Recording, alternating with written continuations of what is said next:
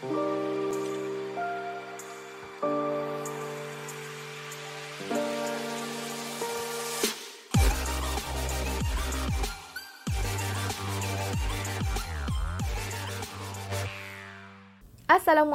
dan salam Tazkirah. Kembali bersama kami di Tazkirah. Dan untuk episod podcast kali ini, kita nak merungkai sedikit mengenai dunia orang single. Ha, betul ke single ni zon yang menyedihkan? Takkanlah kot, kan?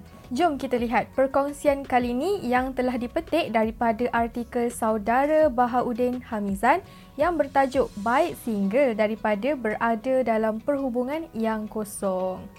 Betul ke lebih baik single daripada berada dalam perhubungan yang kosong? Apabila kita tanya soalan ni kepada kawan-kawan tentang topik single ataupun kita nak minta pendapat orang lain yang berada dalam dunia single ni, antara jawapan yang boleh kita dengar adalah single merupakan salah satu zon kesedihan. Zon yang boleh membuatkan orang seolah-olah melihat kita dalam keadaan yang simpati. Seakan-akan single ni merupakan satu ruang yang sangat mengerikan untuk dilalui oleh kebanyakan orang pada hari ini. Single ni umpama satu bentuk hukuman seperti terkena penyakit kanser atau penyakit seumpamanya yang sangat menakutkan dan menyedihkan. Sebenarnya, ramai sahaja orang yang menggunakan ruang sebagai single untuk memenuhi keperluan dan potensi diri masing-masing bila kita berada dalam perhubungan yang tidak sihat, yang penuh dengan toksik, kita sebenarnya banyak mengeluarkan tenaga, banyak mengeluarkan emosi dan perhatian untuk si dia. Kita lebih banyak mencuri masa-masa yang ada hanya semata-mata untuk memastikan si dia berada dalam keadaan baik dan dalam perhatian kita sentiasa. Benda ni sangat berbeza dengan orang yang menghabiskan masa untuk orang yang dah pun sah ataupun orang yang dah tepat. Maksudnya dah kahwin lah dekat sini. Tu tak mengapalah sebab pelaburan sebegini akan mendatangkan hasil yang baik. Tapi sekarang ni kita berbicara tentang orang yang belum nyata yang berada dalam hidup kita. Para pendengar, ada sebuah perkongsian dalam video soal jawab antara Love Coach iaitu Matthew Ase dengan peserta wanita di dalam satu program live session beliau. Wanita tersebut mengadukan kepada Matt bahawa dia sudah menghabiskan 3 tahun bersama dengan lelaki yang salah. Nak dipermudahkan cerita lah kan. Wanita ni dia bagi tahu selama dia berada bersama dengan lelaki tu, dialah orang yang paling try hard sangat.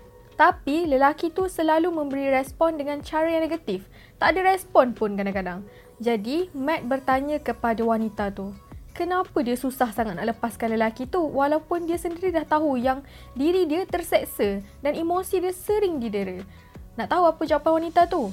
Wanita tu dia kata, saya takut untuk hidup bersendiri.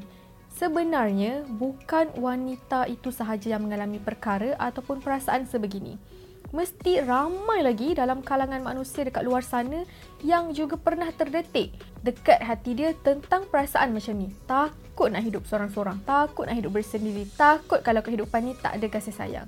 Ada je yang sanggup dipukul, sanggup dihina dan dicederakan emosi saban hari sebab pada mereka benda yang paling menakutkan adalah bersendirian. Seakan-akan bersendirian ni adalah satu musibah yang tak patut pun dilalui. Ada satu lagi perkongsian yang telah ditulis oleh seorang tokoh motivasi self-help terkenal iaitu Richard Templer yang berjudul The Rules of Love. Diselitkan dalam buku ni dalam bab You won't be happy with a partner until you can be happy on your own iaitu kamu tidak boleh berbahagia dengan pasangan selagi kamu sendiri tak bahagia dengan diri kamu sendiri. Ha, dalam bab ni dia cerita lebih kurang yang sama kes dia dengan perempuan yang tadi tu yang takut untuk bersendirian. Jadi sebab tu dia bergerak dari satu lelaki, dari seorang lelaki kepada lelaki yang baru apabila putus hubungan. Bila putus je mesti ada hubungan baru. Jadi apa yang kita nak kena tahu dalam kebahagiaan ni sebenarnya adalah kebahagiaan tu sendiri datangnya daripada dalam diri kita sendiri. Ramai sebenarnya yang tak sedar hakikat ni. sebab dia belum kenal dengan diri dia bila dia tak kenal lagi dengan diri dia sendiri, bila kita tak kenal dengan diri kita sendiri, kita tak tahu macam mana cara kita nak bahagiakan diri kita. Ha, contohnya kan, kalau kita tak kenal dengan seseorang, bagaimana kita nak tahu apa yang orang tu suka? Dia ni suka ke makan ikan? Boleh ke dia layar anime macam aku? Ha, persoalan-persoalan macam ni akan terpancar dari fikiran kita. Sebab itulah adanya perumpamaan tak kenal maka tak cinta. Jadi dalam situasi ni jika kita tak kenal diri kita ni siapa, kita tak kenal kita ni suka apa, kita tak tahu apa matlamat diri kita, apa hala tuju diri kita, sama ada dalam jangka masa pendek ke, jangka masa panjang ke, kita tak tahu apa kelemahan kita, benda-benda macam ni lah yang akan menghadkan perasaan kita kepada diri kita sendiri. Ha, jadi dekat sini kesemua persoalan tadi sepatutnya ditanyakan kepada diri kita sejak awal lagi. Bila kita dah berjaya cintakan diri kita sendiri, bila kita dah berjaya sayangkan diri kita sendiri, kita takkan ada wujudnya perasaan yang orang kata bosan dengan diri sendiri, bosan hidup single, takut nak hidup bersendirian dan sebagainya. Sebab apa? Sebab pada kita masa ni kita dah pun cukup bahagia dengan diri kita sendiri kita sebenarnya tak boleh bahagia kalau kita hanya bergantung kepada faktor luaran. Uh, contohnya macam mengharapkan orang untuk bahagiakan diri kita sendiri. Tapi sebenarnya dalam masa yang sama kita ni sendiri yang sedang keliru dan termenung tentang diri kita. Bahagia ke macam tu? Sebagaimana Imam Ibn Qayyim Al-Jauziyah dalam sebuah karyanya yang bertajuk Miftar dan Sa'adah yang mengungkapkan tanda-tanda kebahagiaan pada diri seseorang tu ada tiga. Yang pertama, bersyukur dengan nikmat yang diberikan. Yang kedua, sabar bila mendapat ujian dari Allah. Dan yang ketiga, bertaubat segera bila ada buat dosa. Malah bukan tu je. Sebenarnya ada je dalam kalangan ulama yang membujang. Kalau kita tengok karangan oleh Sheikh Abdul Fattah Abu Hudah radhiyallahu anha dalam bukunya yang bertajuk Al-Ulama Al-Uzab Al-Lazina At-Taru Al-Ain iaitu para ulama yang membujang kerana cintakan pada ilmu.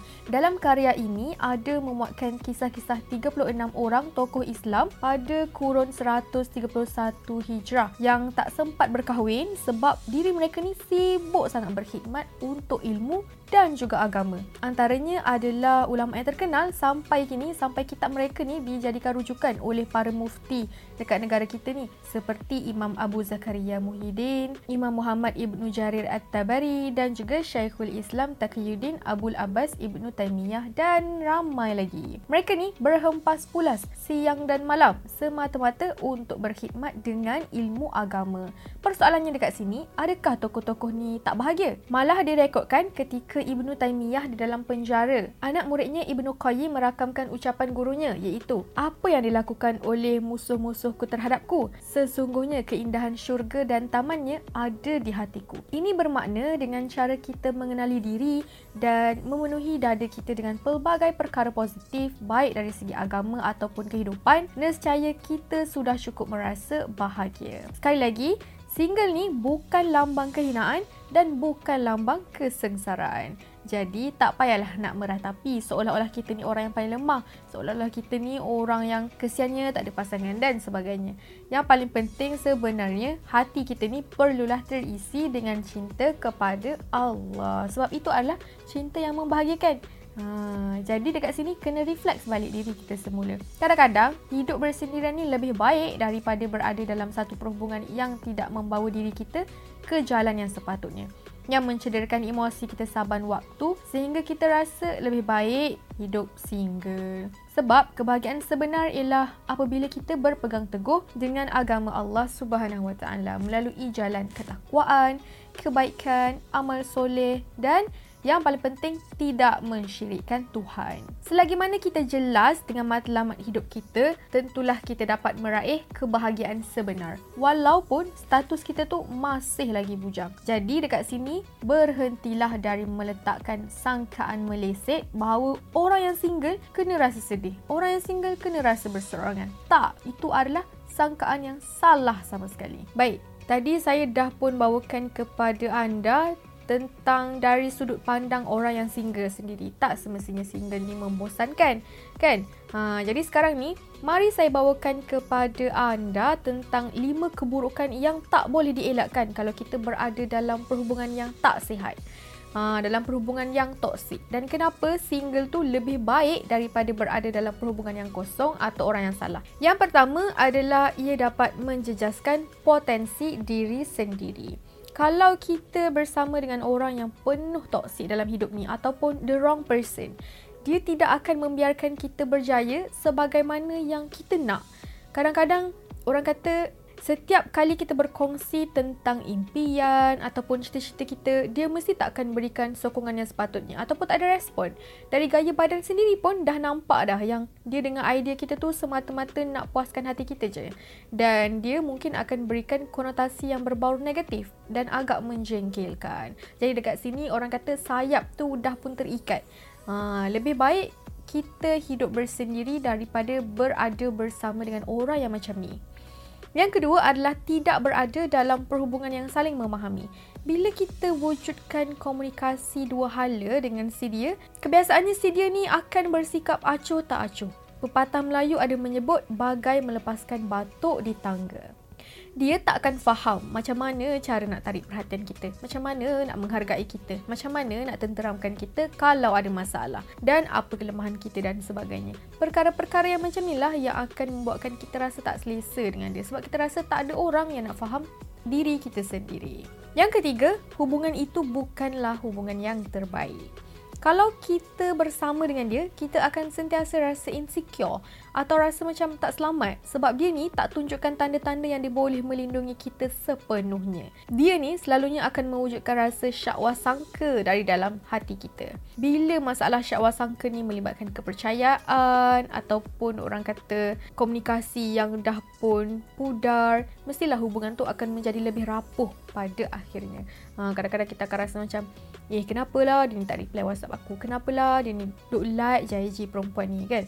Benda-benda macam tu yang membuatkan kita rasa insecure. Dan kadang-kadang dia sendiri yang akan kongkong kita lebih-lebih. Dan benda ni yang kalau boleh kita nak elakkan. Yang keempat adalah dia tidak mencintai kita dari diri kita yang sebenar. Dalam perhubungan ni kan, menjadi diri kita yang sebenar adalah satu perkara yang sangat penting. Sebab ia adalah asas kebahagiaan sebenar hidup kita secara manusiawi. Bila kita bersama dengan orang yang salah, si dia tidak mencintai kita sebagaimana diri kita yang sebenar. Kita terpaksa lah mencari watak lain untuk memuaskan isi hatinya. Padahal secara asasnya konsep tu dah pun salah. Kita tak akan berjaya akhirnya sebab diri kita ni adalah diri kita sendiri. Kita tak boleh nak jadi orang lain. Kita tak boleh nak puaskan hati orang lain dengan menjadi orang lain. Ha, kita kena cari diri kita sendiri dan dia kena terima kita seadanya sebab kita ni unik. Tak ada siapa yang boleh jadi seperti kita dan kita pun tak boleh jadi seperti orang lain. Yang kelima adalah tindakan itu boleh menyakitkan diri kita sendiri. Menjalani kehidupan bersama dengan orang yang salah adalah merumitkan perjalanan kita sebenarnya sebab setiap masa mesti akan dipenuhi dengan drama-drama yang mengalihkan air mata, sedu sedan yang menyakitkan dan yang paling teruk kalau benda tu sehingga boleh menyebabkan orang kata pergaduhan sampai abuse dan sebagainya. Benda yang macam ni adalah diibaratkan seperti makanan yang dah expired. Kalau makan kita akan sakit, makin teruk. Jadi pengakhirannya adalah penuh dengan menyedihkan. Jadi lebih baik dibuang sahaja makanan tu. Ha, sama je dengan perhubungan ni boleh nak bagi peluang dekat dia beberapa kali tapi jangan sampai memakan diri kita sendiri. Kalau kita rasa kita sedang berada dalam perhubungan yang toksik, bincang elok-elok dengan pasangan agar masing-masing dapat bertoleransi. Dan kalau kesefahaman itu tak dapat dicari, ha, fikir-fikirkanlah apa next step yang perlu dibuat. Jadi, dekat sini untuk ingatan diri dan kepada para pendengar sekalian yang masih bersama dengan kami sehingga saat ini, jadilah single yang berkualiti ha, daripada terus berada dalam perhubungan yang toksik ataupun bersama dengan orang salah. Buka mata dan luaskan pandangan kita tentang single pandanglah dari perspektif yang lebih matang. Jangan asyik nak meroyan, asyik nak sedu sebab single. Sebenarnya ada kebaikan dan keburukan pada orang yang single dan juga orang yang sedang berada dalam perhubungan. Yang paling penting kita tak kisahlah single ke ataupun sedang berhubungan dengan siapa-siapa sahaja, pastikan hidup itu adalah hidup yang berkualiti, yang yang bahagia yang dipenuhi dengan matlamat. Yang paling penting, kena sentiasa betulkan jadual kehidupan kita dengan lebih berkualiti dari segi kesihatan, amal ibadat, ilmu dan juga kewangan. Percayalah, bila kita perbetulkan semula semua tanggapan serong bahawa single tu lonely kepada perspektif yang lebih matang dan terbuka, kita akan lebih merasai nikmat dalam menjalani kehidupan. Sekarang ni yang paling penting adalah resetkan jadual hidup yang belum tersusun kepada yang lebih tersusun dan garapkan diri kita menjadi lebih baik. Lebih baik daripada semalam, lebih baik daripada minggu lepas, lebih baik daripada sebelum-sebelum ni fokus dengan kejayaan diri sendiri terlebih dahulu. Insya Allah, orang yang tepat, pasangan yang ideal dan hubungan yang berkualiti akan hadir satu masa nanti buat anda yang sedang mencari. Jadi, itu sahaja untuk perkongsian kali ini. Untuk lebih banyak informasi menarik, teruskan bersama kami di tazkirah.com. Sehingga jumpa lagi. Assalamualaikum